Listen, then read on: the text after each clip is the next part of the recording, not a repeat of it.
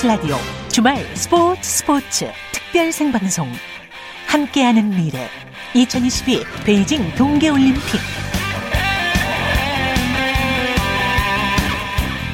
여러분 안녕하십니까? 아나운서 이창진입니다. 한국 쇼트트랙 남녀 대표팀 오늘 다시 한번 메달 도전에 나섰는데요. 조금 전에 끝난 쇼트트랙 여자 3000m 계주에서 값진 은메달을 따냈습니다 하나로 똘똘 뭉친 우리 대표팀 끝까지 최선을 다했는데요. 한국 여자 쇼트트랙 대표팀은 2014 소치 동계올림픽 금메달, 2018 평창 금메달에 이어서 세계 대회 연속 메달 획득에 성공했고요. 이번 베이징 동계올림픽 다섯 번째 메달을 따냈습니다. 효자 종목인 쇼트트랙이 이번 베이징 동계올림픽에서도 그 저력을 보여주고 있습니다. 2022 베이징 동계올림픽 대회 열흘째 감동의 순간들로 출발합니다.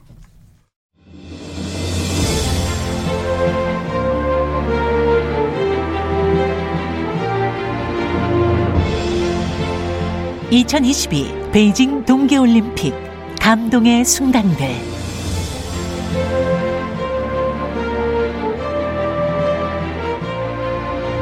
2022 베이징 동계올림픽 감동의 순간들 곽지현 리포터와 함께합니다. 어서 오십시오. 네, 안녕하세요. 자, 조금 전에 쇼트트랙 여자 3000m 계주 결승이 끝났는데 정말 네. 우리 선수들 어, 끝까지 최선을 다한 레이스였어요. 네, 그렇습니다. 베이징 수도체육관에서 조금 전에 열렸고요. 우리나라 선수들 은메달 획득했습니다. 네. 최민정, 이유빈, 김아랑, 서휘민 선수가 출전했고요. 네덜란드, 중국, 캐나다와의 경기였습니다. 네. 여자 쇼트트랙 3000m 계주 결승 우리 선수들이 소중한 은메달 소식을 전한 그 감동의 순간 들어보시죠. 출발했습니다. 네. 아, 초반부터 스타트들이 예. 다 빠르죠. 김아랑 선수 현재 4위에서 레이스. 지금부터 긴장해야 됩니다. 우리나라 선수들. 최민정 선수. 네, 우리나라 선수 지금 바톤 터치 다르게 하고 있죠. 어, 잘 들어가 좋았어요. 예, 안쪽으로. 예, 깔끔하게 들어갔습니다. 김아랑 선수. 자, 이제 한 번씩 남았어요. 이제 마지막이에요, 선수. 자, 쭉 한번 밀어줬습니다. 이제 이유빈 선수. 마지막이에요. 자, 이유빈이 기회가 보이면 자, 나가줘야 돼요. 이거 해줘야 돼요. 세 바퀴 남았어요. 찬스 났어요. 아, 세 번째 아주 좋아요. 잘 밀어주세요. 최민정, 가지 마세요. 최민정, 최민정 이거 마지막 가야 돼요. 최민정 한 바퀴, 마지막 발레미 자, 좁혀 살렸어. 끝까지. 좁혔습니다. 최민정 은메달입니다. 잘했어요. 대한민국 은메달을 따냅니다. 여자 3000m 릴레이 아주 마지막까지 최선을 다한 승부 소중한 은메달 네, 26바퀴를 도는 30m 계주 결승이었는데 네. 4개 팀 중에서 이제 꼴찌 4위로 달리다가 두 바퀴를 남기고 이제 2위로 치고 올라갔는데 아쉽게 이제 어, 메달에 머물렀는데 정말 선수들의 레이스는 아, 정말 끝까지 최선을 다한 멋진 레이스였습니다. 네. 여자 계주에 앞서서 황대헌 선수가 쇼트트랙 남자 500m에 도전했는데 아 정말 아쉽게 충돌을 하면서 레이스에서 벗어나고 말았어요. 아, 그렇죠. 바로 이 오후 8시부터 같은 장소였고요. 쇼트트랙 남자 500m 준준 결승에 출전한 황대헌 선수였습니다. 네. 이 경기의 결과 사진 판독을 거쳐서 아, 정말 조마조마했어요. 네. 네, 그래도 우리 황대헌 선수 발레밀기로 아주 극적인 드라마를 보여줬고요. 조 2위로 준결승에 올랐습니다. 네. 이 바로 진행된 준결승에서 황대현 선수 예, 방금 말씀하신 것처럼 얼음에 살짝 걸렸어요. 예. 그리고 캐나다 선수와 부딪힘에 있어서 아쉽게도 결승에는 진출하지 못했습니다. 예. 메달을 획득한 그 감동의 순간 못지않게 황대헌 선수가 쇼트트랙 남자 500m 준결승에서 정말 최선을 다해준 그 순간 다시 한번 들어보시죠. 출발했습니다. 아, 스타트 좋았어요. 4번에서 일단은 김기범 선수 굉장히 스타트가 빨라서 네. 예, 1번으로 출발했어요. 이러면 우다중 선수와 샤완 선수가 싸운 것으로 예상이 되죠. 그 기회를 황대 선수가 잘 잡아야 돼요. 자, 황대 선수 지금까지 침착하고요. 스티븐 기보아가 현재 1위, 류샤왕이 2위, 우다중이 3위, 황대현이 4위입니다. 네, 지금 앞에서 어, 류샤왕 선수가 1위로 나왔고요. 예, 류샤왕이 1위. 자, 기회 납니다. 기회 납니다. 자, 여기에서 지금이 기회예요. 한 번 더 해야 돼. 이대로 말해야 돼. 마지막 바퀴에 황대현 선수. 바깥쪽으로. 마지막 바퀴 이코스. 이코스 3위까지. 3위까지. 끝까지. 끝까지. 어! 조심해야 됩니다. 여기서 황대현 선수. 자, 황대현 선수가 충돌이 있었습니다. 자, 황대현 선수가 부딪힘이 있었어요. 1위로는 유샤왕 선수 네. 막판에 좀 서두른 감이 있었어요. 홍대현 네, 선수가. 정말 아쉽습니다. 네. 2022 베이징 동계올림픽 감동의 순간들 곽지현 리포터와 함께했습니다. 수고했습니다. 네, 고맙습니다.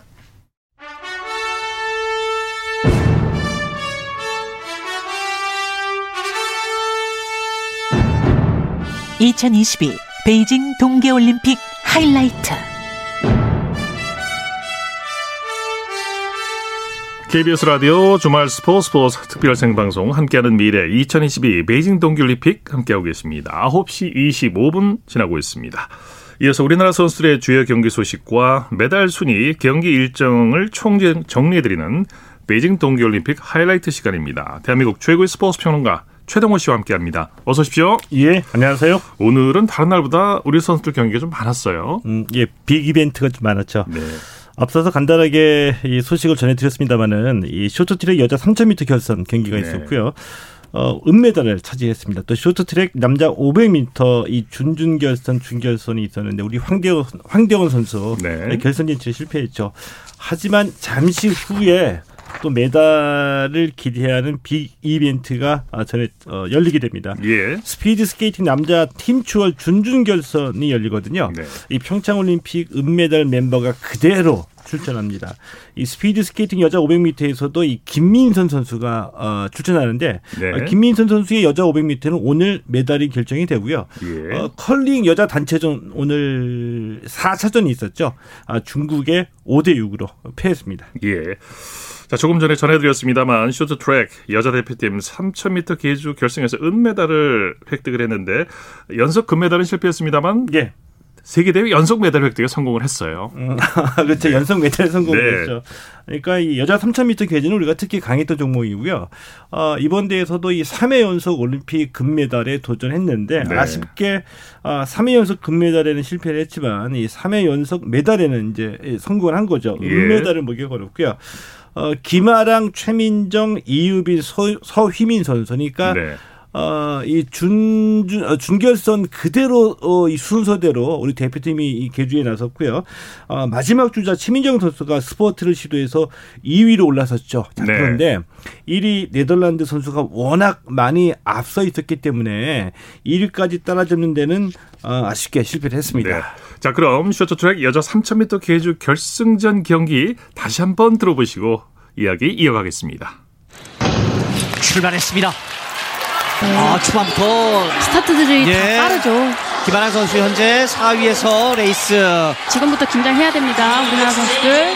최민정 선수 네, 우리나라 선수들 지금 바톤 터치 다르게 하고 있죠. 어, 잘 들어와 좋았어요. 예, 안쪽으로 네, 깔끔하게 들어갔습니다. 김아랑 선수. 자, 이제 한 번씩 남았어요. 이제 마지막이에요, 자, 선수들. 쭉 하면 밀어졌습니다. 이제 이유빈 선수 마지막이에요. 자, 이유빈이 기회가 보이면 자, 나가줘야 돼요. 이거 해줘야 돼요. 선수 세 바퀴 남았어요. 찬스 났어요. 이코스. 좋아요. 세 번째 아주 좋아요. 잘 밀어주세요.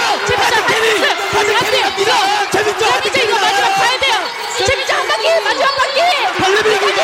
자, 좁혀 달렸어요. 끝까지. 좁혔습니다. 최민정 은메달 입니다. 잘했어요. 대한민국 은메달을 따냅니다. 여자 3000m 릴레이 아주 마지막까지 최선을 다한 승부. 네, 3000m 은메달 에, 획득 순간이었는데 사실 초반 레이스에서는 네 개 팀 중에 꼴찌로 달리다가 막판에 이제 스포트를 해서 예. 그리고 이제 2위로 꼬리를 했는데 글쎄 좀 너무 늦게 스포트를 한 거 아닌가 생각도 좀 들고요. 어, 네덜란드가 이 금메달을 가지고 왔는데 우리가 이 4위와 3위를 왔다 갔다 했었죠. 네. 그러다가 이 27바퀴를 도는 3000m 계주에서 이제 마지막 승부를 걸었는데 네. 아, 그 2위 선수의 그 자리를 빼앗는데 좀 시간이 좀 걸렸죠. 그랬죠. 뭐, 자리를 차지하기 힘들어서 네, 그 사이에 네 덜란드가 많이 앞서 나갔고요. 차이가 벌어졌고. 예, 근데 그 벌어진 차이를 따라잡기가 아, 결국 어려웠던 겁니다. 네네. 아 근데 그 이번 대회 보면서 제가 느꼈던 것 중에 하나가 아, 이 쇼트트랙이 많이 이제 그 세계적으로 상향 평준화됐다는 네, 얘기를 많이 느껴져요. 하는데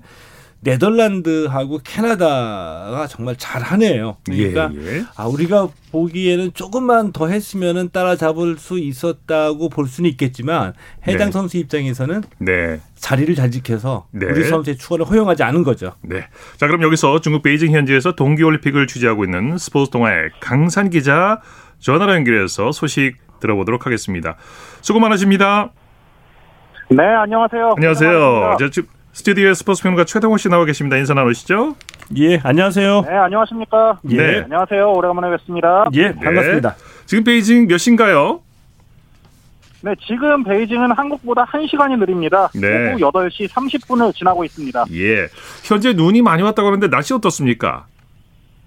사실 지금까지 베이징에서 날씨로 고생한 적은 없었습니다. 예. 영하 5도 정도가 최저 기온이라 충분히 견딜만 했습니다만 오늘은 현지에 폭설이 내렸고요. 네. 자원봉사자들도 눈을 치우느라 정신없는 하루를 보냈는데요. 그야말로 뭐 군데군데 눈사람도 보였습니다. 예, 예. 일부 경기가 지연되기도 연기되기도 했다면서요? 네, 그렇습니다. 사실 오전에는 굉장히 많은 눈이 내렸지만 지금 베이징 지역은 괜찮습니다. 네. 그런데 스키 경기가 열리는 장자커우와 썰매 종목이 열리는 옌칭의 경우에는 날씨 영향을 많이 받는데요. 네. 오늘 열릴 예정이던 스키 프리스타일 슬로프 스타일 예선과 결선이 14일에서 15일로 연기됐습니다. 예. 이번 대회는 100% 인공 눈이기에 그만큼 날씨 영향을 크게 받을 수밖에 없습니다. 네, 네. 예, 강 기자님 지금 쇼트트랙 경기장에 계시죠? 네, 그렇습니다. 아, 우리 선수들 오늘 이제 물론 각진 은메달을 따내기를 했는데 황대현 선수 좀 실격을 당했고요. 또 여자 3000m는 우리가 좀 이 강하다고 자신감이 있었던 종목이었는데 어, 뭐, 어, 기대했던 메달이 안 나왔다라고도 볼 수 있고, 하지만 이제 다음 경기를 준비해야지 되는데, 우리 선수단 네. 그 분위기는 어땠나요? 인터뷰를 하셨나요? 인터뷰를 지금 저도 공동 취재 구역에서 기다리고 있는 상황이고요. 예. 일단 선수들은 경기 후에 굉장히 밝은 표정으로 기쁨을 나눴습니다. 네. 이번 대회에 참가했던 여자 대표팀 선수들은 사실 역대 개주팀 중에 가장 약하다는 편견과도 싸워야, 싸워야 했는데요. 네. 예. 이제 그런 부분들을 원팀으로 극복을 하면서 얻어낸 값진 결과이기에 은메달에도 충분히 선수들은 기뻐했습니다. 그렇군요. 폭설로 인해서 올림픽 성화대의 불꽃이 보이지 않는다. 이런 얘기가 있던데 어떻게 된 겁니까? 네, 일단 USA 투데이, USA 투데이 스포츠가 13일 오후에 찍은 사진을 근거로 그 올림픽 성화가 꺼진 것이 아니냐는 의문이 제기가 됐는데요. 네. 이 매체가 공개한 사진을 보면 베이징 국립경기장 입구에 설치된 성화대에 불길을 찾아보기가 어렵습니다. 네. 이 매체는 자사의 사진 기자가 찍은 사진들을 여러 장 검토한 뒤 베이징에 내린 폭설로 성화가 꺼졌다고 보고 상태를 문의를 했는데요. 조직위에서는 아직 답변을 내놓지 않았습니다. 그렇군요.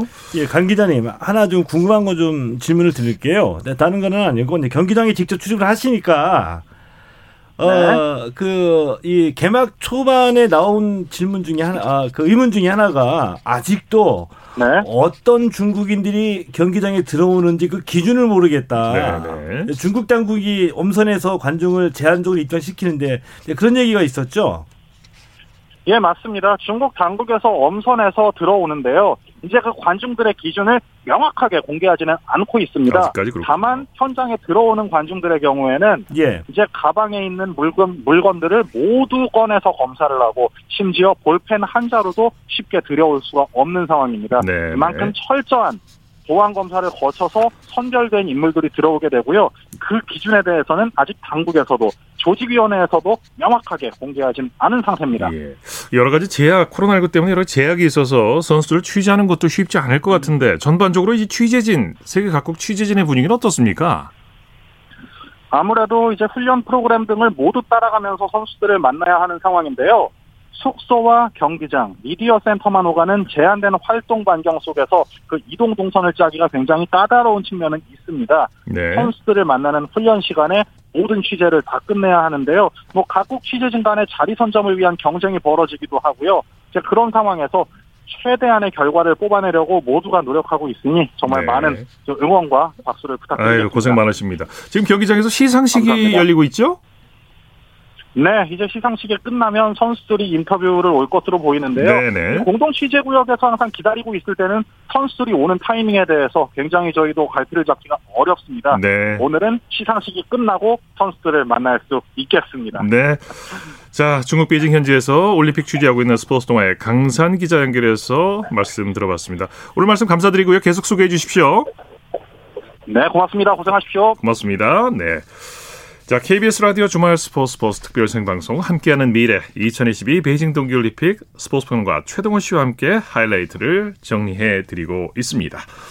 아, 황대한 선수 얘기를 해보죠. 어, 500m 결승 진출에 아쉽게 실패했는데 그 과정은 참 좋았어요. 어, 준결선에서 이제 실격을 당했죠. 네. 결선 진출 실패했는데 아 준중결선은 조마조마했습니다. 지켜보는 네. 사람 입장에서는 물론 이제 아, 환상적인 달치기를 보여줬어요. 황대현 선수는 본인이 준비한 대로 막판에 이제 뒤집게 성공을 한 네. 건데 이 마지막 바퀴에서 이제 스포트를 했죠. 그래서 순식간에 세 명을 제치고 2위로 올라섰는데 네. 어, 요 장면은 거의 뭐 스포츠 미학으로 얘기를 해도 아름답다라는 얘기를 할 수 있을 만큼 그 놀라운 장면이었었고요. 네, 네. 자 조이 2위로 올라갔는데 아, 이 황대원 선수, 이 준중결선 이 장면은 이 폭, 어, 폭발적인 스피드, 이 폭발력하고 이 환상적인 스피드를 보여주는 황대원 선수의 가장 강한 장면을 보여주는 한 순간이었다 예. 이렇게 볼 수 있겠죠. 네네. 아, 잠시 후 이제 10시부터 어, 조금 전에 전해드린 대로 스피드 스케이팅 남자 팀 추월 준준 결승 그리고 여자 500m 경기가 아, 열리게 되는데 어떻게 예상해 볼 수 있을까요? 어, 팀 추월은 우리가 이제 평창 동계올림픽 때의 그 은메달을 차지했던 멤버들이 그대로 출전하거든요. 네. 그러니까 이승훈, 정재원, 김민석 선수가 어, 참가합니다. 그런데 네. 이 팀 추월에서 우리가 3회 연속 메달에 도전하는 장면입니다. 네. 네. 어, 이, 이 끝까지 이제 경기를 지켜봐야 될 만큼 이 놀라운 그 선수들의 성과를 기대를 해보겠는데 근데 이번 대회 스피드 스케이팅의 한 가지 좀 놀라운 점이 어, 세계 기록 정도는 매 대회마다 한두 개 정도 나오거든요. 네. 아직까지 세계 기록이 아, 소식이 없어요. 그만큼 이제 빙질이 어렵다라는 뜻이 그 영향이 크겠죠. 있겠죠. 네. 때문에 의외의 결과가 나올 수 있다라고 보게 되고요. 네. 어, 팀 추월 경기는 이제 세 명이 한 팀을 이뤄가지고 이 400m 트랙을 여덟 바퀴 도는 경기인데 세 명 중 마지막 주자의 기록으로 어, 승패를 가립니다. 네. 마지막 주자의 이 기록을 끌어올리기 위해서 레이스 도중에 마지막 주자를 수시로 교체하기도 하죠. 네. 어, 또 이 상대팀의 마지막 주자를 따라잡아도 승부가 결정이 나기도 하죠. 네. 잠시 후 10시부터 경기가 진행되겠습니다. 우리 선수들 많이 응원해 주시기 바라겠고요. 차민규 선수가 어, 제 남자 500m에서 은메달을 따냈는데 시상대를 손으로 쓰는 행동을 해가지고 논란이 되고 있어요. 어, 예, 이 스피드 스케이팅 남자 500m에서 은메달을 차지했던 차민규 선수 이 네. 시상식에서 네. 시상대에 오르기 전에 네. 시상대 바닥을 손으로 닦는 음, 그런 어, 모습을 보여줬거든요. 중국 네티즌들이 이제 뭐라고 한다고 하는데 이 네. 장면을 두고서 편파 판정에 대한 항의다. 네, 네. 이렇게 이제 비난이 일고 있는 겁니다. 네. 또 네티즌들 사이에서 이런 의견이 나오니까 중국의 또 일부 매체는 규정 위반으로 처벌받을 받을 가능성이 높고 네. 은메달 박탈 가능성도 있다. 이런 너무 확대 해석했네요. 예, 네. 이런 얘기까지 했는데 어, 차민규 선수 본인은 이게 존중의 의미다. 네. 시상대가 나에게 너무 소중하고 값진 자리이기 때문에 경건한 마음으로 올라가기 위해서 닦았다 이렇게 이제 해명을 했죠. 네, 네. 자 오늘 경기 중에 또 중요했던 경기 하나가 여자 컬링인데 대표팀 팀킴이 중국과 연장까지 가는 접전을 벌였는데 아쉽게 패했어요. 아 좀 아쉬웠죠. 이 4차전에서 중국에 5대 6으로 패배해서 우리 네. 팀킴이 2승 2패를 기록했습니다. 네. 자, 2엔드에서 먼저 2득점, 3엔드에서 2대2 동점을 허용했고요. 어, 이 8엔드에서 4대5로 역전당하고 난 뒤에 10엔드에서 어, 5대5 동점을 만들었거든요. 네. 자, 연장전 11엔드에서 5대6으로 패했습니다. 네. 중국이 우리 만나기 전까지 3연패했던 팀이었거든요. 자, 그래서 좀 은근히 자신감이 많았는데 의외의 1패를 당했다라고 이제 볼 수가 있습니다. 네. 이 팀킴이 내일 오전에는 미국, 오후에는 일본과 경기를 치르게 되는데 특히 내일 경기는 4강 티켓의 향방을 정할 수 있는 아주 중요한 경기가 되겠죠. 어, 예, 그렇습니다. 팀이 현재 2승 2패를 기록하고 그렇죠. 있거든요. 이 10개 팀 중에 4팀이 4강 토너먼트에 올라가기 때문에 2승 2패에서 내일 그 2연전 모두 승리를 가, 아, 져와야지 4강 아, 진출을 내다볼 수 있는 상황이죠. 네. 어, 일본 후지사와 팀 후지사를 만나게 됐거든요. 네. 근데 이 팀 후지사와는 우리가 잘 기억하고 있죠. 이 평창 동계올림픽 올림픽 때 예선전에서 일본 이 팀이 바로 패했는데 우리가 준결승에서 다시 만나서 이 준결승에서 연장전 11엔드에서 우리가 이기고 올라가서 어, 은메달을 차지했던 바로 이제 후지사와인데 네. 우리로서도 꼭 이, 이겨야 되겠다는 마음이 있지만 팀 후지사와 입장에서도 팀킴을 꼭 꺾어야 되겠다는 그런 이 그 투지가 있, 있을 수도 있기 때문에 네, 네. 아 내일 경기 정말 어떤 결과가 나올지 정말 궁금해집니다. 예. 어, 이번 베이징 동계올림픽에서 처음으로 채택된 종목 중에 하나가 봅슬레이 모노법 경기인데 오늘 김유란 선수가 첫 주자로 경기를 펼쳤죠. 어, 예, 그렇습니다. 이 김유란 선수, 이 봅슬레이 여자 모노법입니다. 이 네. 1인승을 얘기하거든요. 이 2차 시기 1분 07초 02를 기록했고요. 그래서 1, 2차 시기 합계 18위를 기록을 했습니다. 네. 여자 봅슬레이의 개척자라고 볼 수가 있거든요. 이 김유란 선수요. 육상 선수로 활약하다가 2015년에 봅슬레이로 종목을 바꿨고 네. 어, 평창 동계 올림픽 때도 출전했는데 2인승에서 14위를 했습니다. 네. 어, 내일 3, 4차 시기 경기가 있는데 어, 목표가 톱10 진입이고요. 톱10 진입 목표 꼭 달성하기를 응원합니다. 네. 지금 동계올림픽 열흘째인데 메달 순위 한번 살펴볼까요? 어, 우리나라가 오늘 은메달 한 개를 추가를 했죠. 그래서 우리는 금 하나, 은세, 동 하나로 이 금메달을 기준으로 한 순위에서 15위를 기록하고 있고요. 네. 역시 이 동계올림픽에는 노르웨이가 강합니다. 이 네. 노르웨이가 금메달 기준으로 1위인데 금 9개를 차지하고 있고요. 예. 2위가 독일 금 8. 어, 이 네덜란드와 미국이 공동 4, 4위를 어, 기록하고 있고요. 예. 자, 개최국 중국 8위에 올라 있습니다. 네. 2022 베이징 동계올림픽 하이라이트 스포츠맨과 최동호 씨와 함께했습니다. 오늘 말씀 감사합니다. 예, 고맙습니다.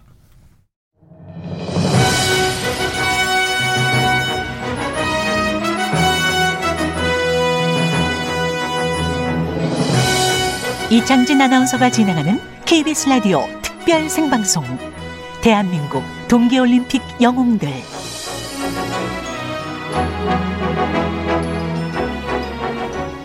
KBS 라디오 주말 스포츠 스포츠 특별 생방송 함께하는 미래 2022 베이징 동계올림픽 함께하고 계십니다. 9시 41분 지나고 있습니다.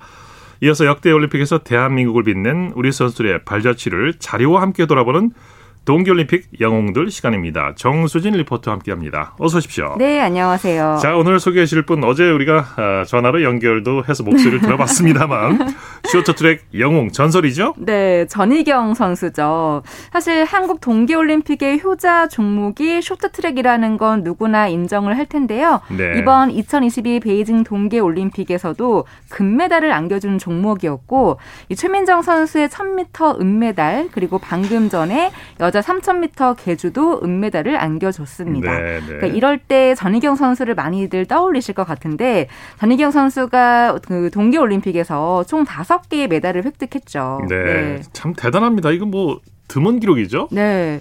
그 올림픽에서 4개의 금메달을 또 획득을 했잖아요. 예, 예. 일단 그 선수 시절을 보면 88년 12살 때 국가대표가 된 이후에 94 릴레 한메르 동계 올림픽과 98 나가노 동계 올림픽에서 각각 2개씩의 금메달을 획득하면서 두 번의 올림픽에서 4개의 금메달을 목에 걸었습니다. 네, 네. 그첫 번째 금메달은 94 릴레 한메르 동계 올림픽 3000m 계주에서 나왔는데요.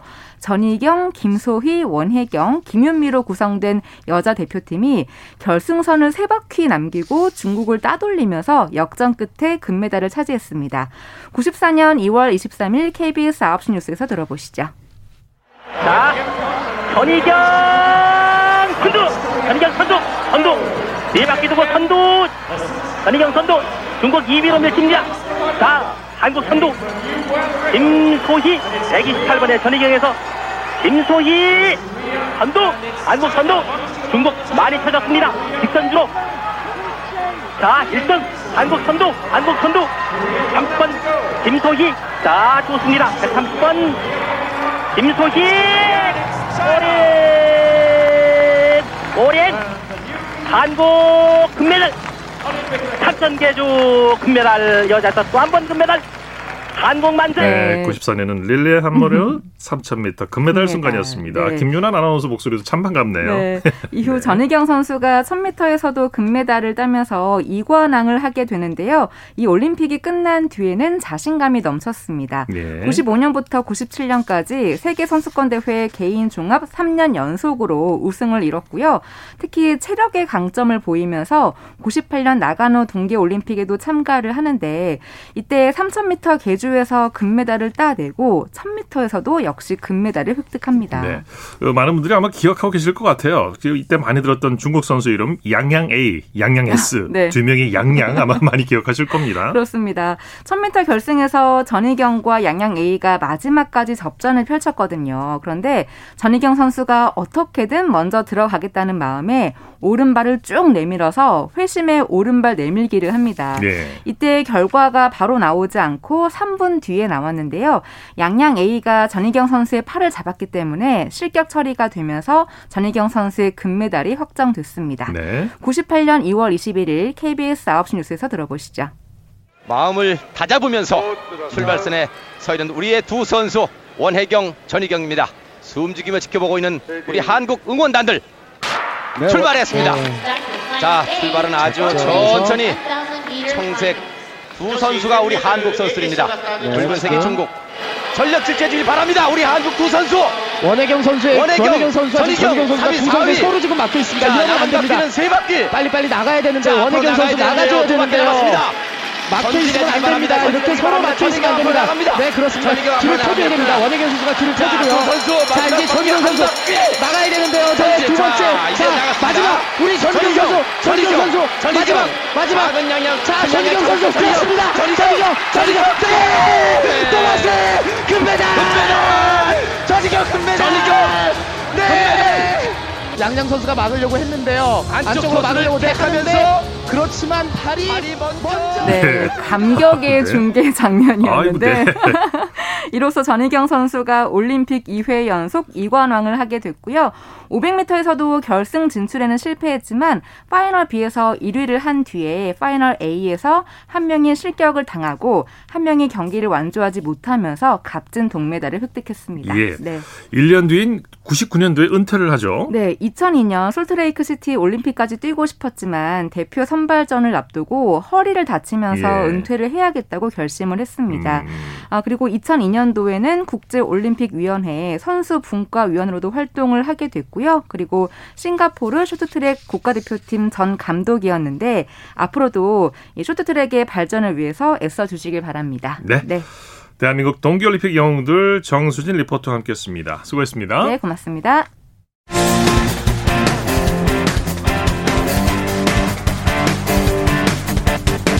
2022 베이징 동계올림픽 와이드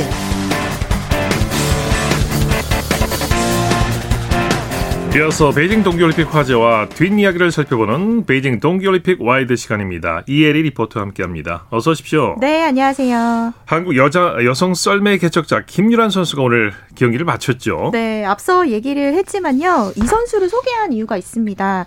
어, 이번 베이징 동계올림픽은 경기뿐만 아니라 디자인을 보는 또 재미가 있는데요. 예. 이 김유란 선수가 탔던 이 썰매, 검은색 바탕에 그려진 이 썰매에 호랑이 모양이 있어서 이 예. 썰매를 타고 출전을 했는데요. 이 장면이 오늘 KBS에서 중계가 됐습니다. 예. 캐스터 남현종 아나운서와 이진희 해설위원의 중계로 들어보시죠. 자 이제 김유란 선수가 출발 라인에 들어섰습니다. 자. 대한민국 이 네 글자가 적힌 김유란 선수의 모노봅 호랑이를 타고 내려가겠습니다. 2차 시기 스타트! 자 2차 시기 출발했습니다. 강력하게 김유란 더 밀어야 됩니다. 쭉쭉쭉 쭉쭉 좋습니다. 자, 탔습니다.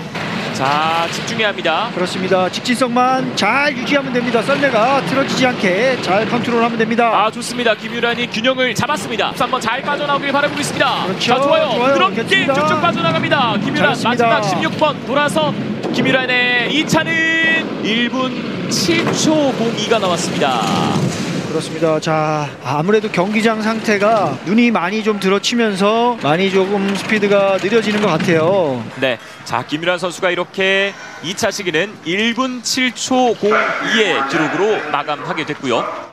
네. 자, 우리나라 쇼트트랙 선수들이 지금 베이징에서 선전하고 있는데요. 네. 쇼트트랙 선수들이 이제 헬멧을 쓰고 경기를 펼치지 않습니까? 그렇죠. 이 헬멧에 의미가 있다고요? 네, 사실 이 쇼트트랙 선수들이 헬멧을 쓰는 건 신체 접촉이 작고 또 위험한 충돌로 발생할 수 있는 그런 네. 종목이기 때문에 머리에 큰 충격을 받아서 치명적인 부상을 당할 수 있거든요. 예. 그래서 선수들이 안전을 위해서 헬멧을 착용하고 또 레이스를 펼치는데요. 우리나라 대표팀의 헬멧에는 호랑이가 그려져 있습니다. 네. 네. 중국은 용이 그려져 있고요. 일본은 벚꽃이 그려져 있는데 아, 네. 이것까지는 못 봤네요. 네. 네. 오늘 한번 설명을 들어보시고 유심히 보시면 좋을 것 네. 같아요. 그 우리나라 헬멧은 전체적으로 파란색 바탕에 빨간색 호랑이 얼굴이 그려져 있습니다. 네. 사실 이 헬멧을 쓰게 된 게 2017년 7월 이후부터인데요. 이전까지는 출전 선수 모두가 헬멧을 노란색 헬멧을 쓰고 국제 대회를 치렀는데 네. 그래서 많은 분들이 이 노란색 헬멧을 기억하시는 분들이 많으실 거예요. 네.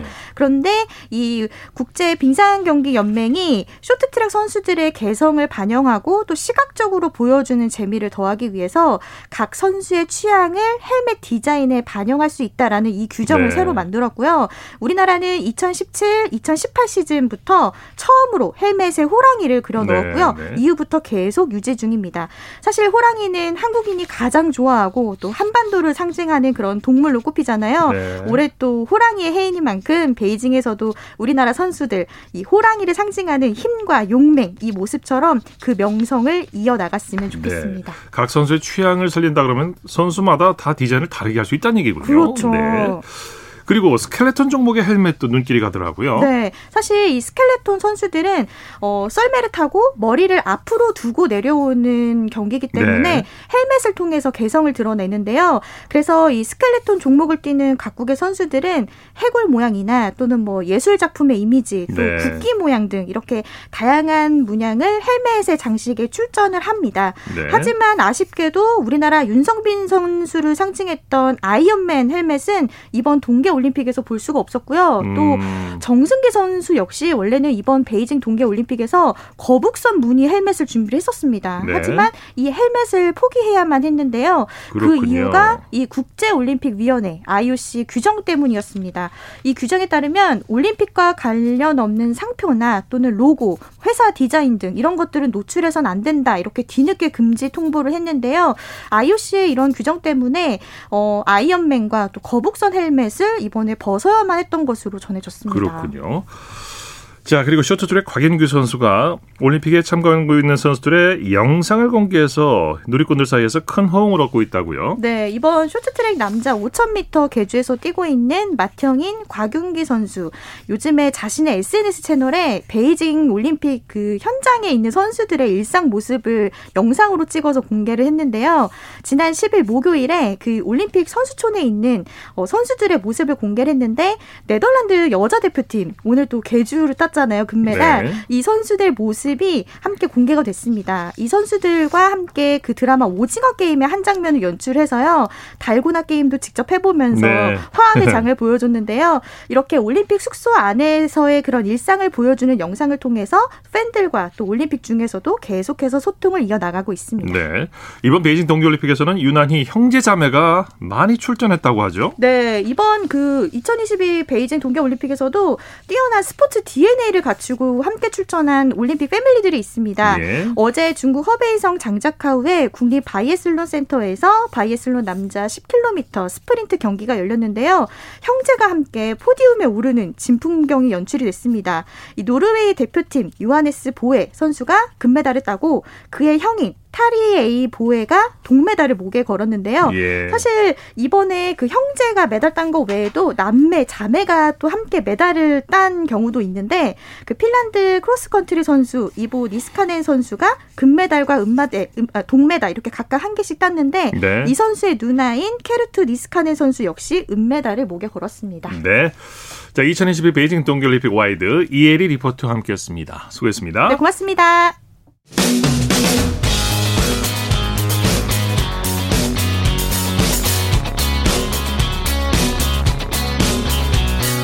따뜻한 비판이 있습니다. 냉철한 분석이 있습니다. 스포츠 스포츠. 이어서 국내외 주요 스포츠 소식 살펴보겠습니다. 일간 스포츠의 김지한 기자와 함께합니다. 안녕하세요. 네, 안녕하세요. 우리 여자 농구 대표팀 대단합니다. 월드컵 최종 예선 브라질과 2차전을 승리하면서 16회 연속 본선 진출에 성공했어요. 네, 정선민 감독이 이끄는 우리 여자 농구 대표팀 우리 시각으로 오늘 새벽에 세르비아에서 열린 브라질과의 여자 농구 월드컵 최종 예선 A조 2차전에서 아, 막판까지 접전이 펼쳐졌는데요. 예. 다행히 우리가 76대 74로 어, 극적으로 승리를 거두면서 어, 이번 승리로 이 최종전 호주전 결과에 관계없이 월드컵 본선 진출을 확정지었습니다. 예. 지난 1964년 제4회 세계 선수권 대회를 시작으로 해서 이번까지 16회 연속 월드컵 본선 진출에 성공했고요. 12개 나라가 출전하는 올해 여자농구 월드컵은 오는 9월 22일부터 10월 1일까지 호주에서 열릴 예정입니다. 예. 펜싱 여자 에페 국가대표 송세라 선수가 여자 에페 월드컵에서 개인 첫 정상에 올랐죠? 네, 송세라 선수 어, 우리 시각 오늘 새벽에 스페인 바르셀로나에서 열린 어, 국제 펜싱 연맹 여자 에페 월드컵 결승전에서 프랑스의 마리 플로랑스 칸다사미 선수를 14대 13으로 제압하고 정상에 올랐습니다. 예. 송세라 선수 개인으로는 국제 대회 개인전 첫 번째 우승이었고요. 어, 지난해 도쿄 올림픽에서 한국 여자 에페가 9년 만에 단체전 결승에 진출해서 은메달을 목에 거는데 어, 송세라 선수가 힘을 보탰는데 네. 어, 이번 이 에페 월드컵 결승전 우승을 통해서 예, 오는 9월에 열릴 아시안 게임에 대한 전망도 한층 높였습니다. 예. 독일 분데스리가에서 한국인 선수 맞대결이 펼쳐졌어요. 마인츠 이재성, 프라이부르크의 정우영 선수가 한 그라운드에서 첫 맞대결을 치렀죠. 네, 마인츠의 이재성 선수와 프라이부르크의 정우영 선수 어제 밤에 독일 분데스리가에서 처음 맞대결을 펼쳤는데요. 이재성 선수는 65분 그리고 정우영 선수는 총 85분을 뛰면서 어, 두 선수 모두 아주 치열한 대결을 펼쳤습니다. 네. 공격 포인트는 두 선수 없었지만 그래도 아주 멋진 그런 경쟁을 펼쳤고요. 두 팀은 1대1 무승부를 거뒀습니다. 예. 그리고 잠시 후 밤 11시부터 이 토트넘의 손흥민 선수 그리고 울버햄튼의 황희찬 선수 이 두 선수의 맞대결도 역시 기대가 되고 있는데요. 네. 네. 프리미어리그 경기에서는 이 첫 번째 맞대결이 될 수 있기 때문에 또 축구 팬들의 관심이 모아지고 있습니다. 네, 손흥민 선수는 선발 출전이 거의 확실시될 것 같고 황희찬 선수만 나와주면 되겠네요. 그렇죠. 네. 네. 이제 프로배구 V리그 프로농구가 지금 한창 리그가 진행 중인데 코로나19 확진자가 속출하고 있는 상황이에요. 네, 남녀 프로배구와 남자 프로농구가 코로나19 확진자가 연이어 나와서 비상에 걸렸는데요. 네. 어, 여자 프로배구 같은 경우에는 총 21명의 코로나19 확진자가 발생했고요. 그러면서 네. 오는 21일까지 정규 시즌 일정 진행이 중단됐습니다. 네. 남자분은 아직 진행이 되고 있습니다만은 역시 어, 이제 다수 구단에서 지금 어, 코로나19 양성 판정을 받은 선수가 나왔고요. 프로농구 같은 경우에도 이 전창진 KCC 감독이 이 코로나19 확진 판정을 받았고 다른 구단들도 연 연이어서 지금 코로나19 확진자가 나오고 예. 있습니다. 이 두 이 스포츠 모두 이 향후 상황을 예의주시하는 그런 입장을 밝혔습니다. 예, 말씀 감사합니다. 네, 감사합니다. 국내외 주요 스포츠 소식 일간 스포츠의 김지한 기자와 살펴봤습니다. KBS 라디오 주말 스포츠 스포츠 특별 생방송 함께하는 미래 2022 베이징 동계올림픽 오늘 순서는 여기서 줄이겠습니다. 함께해 주신 여러분 고맙습니다. 지금까지 아나운서 이창진이었습니다. 스포츠 스포츠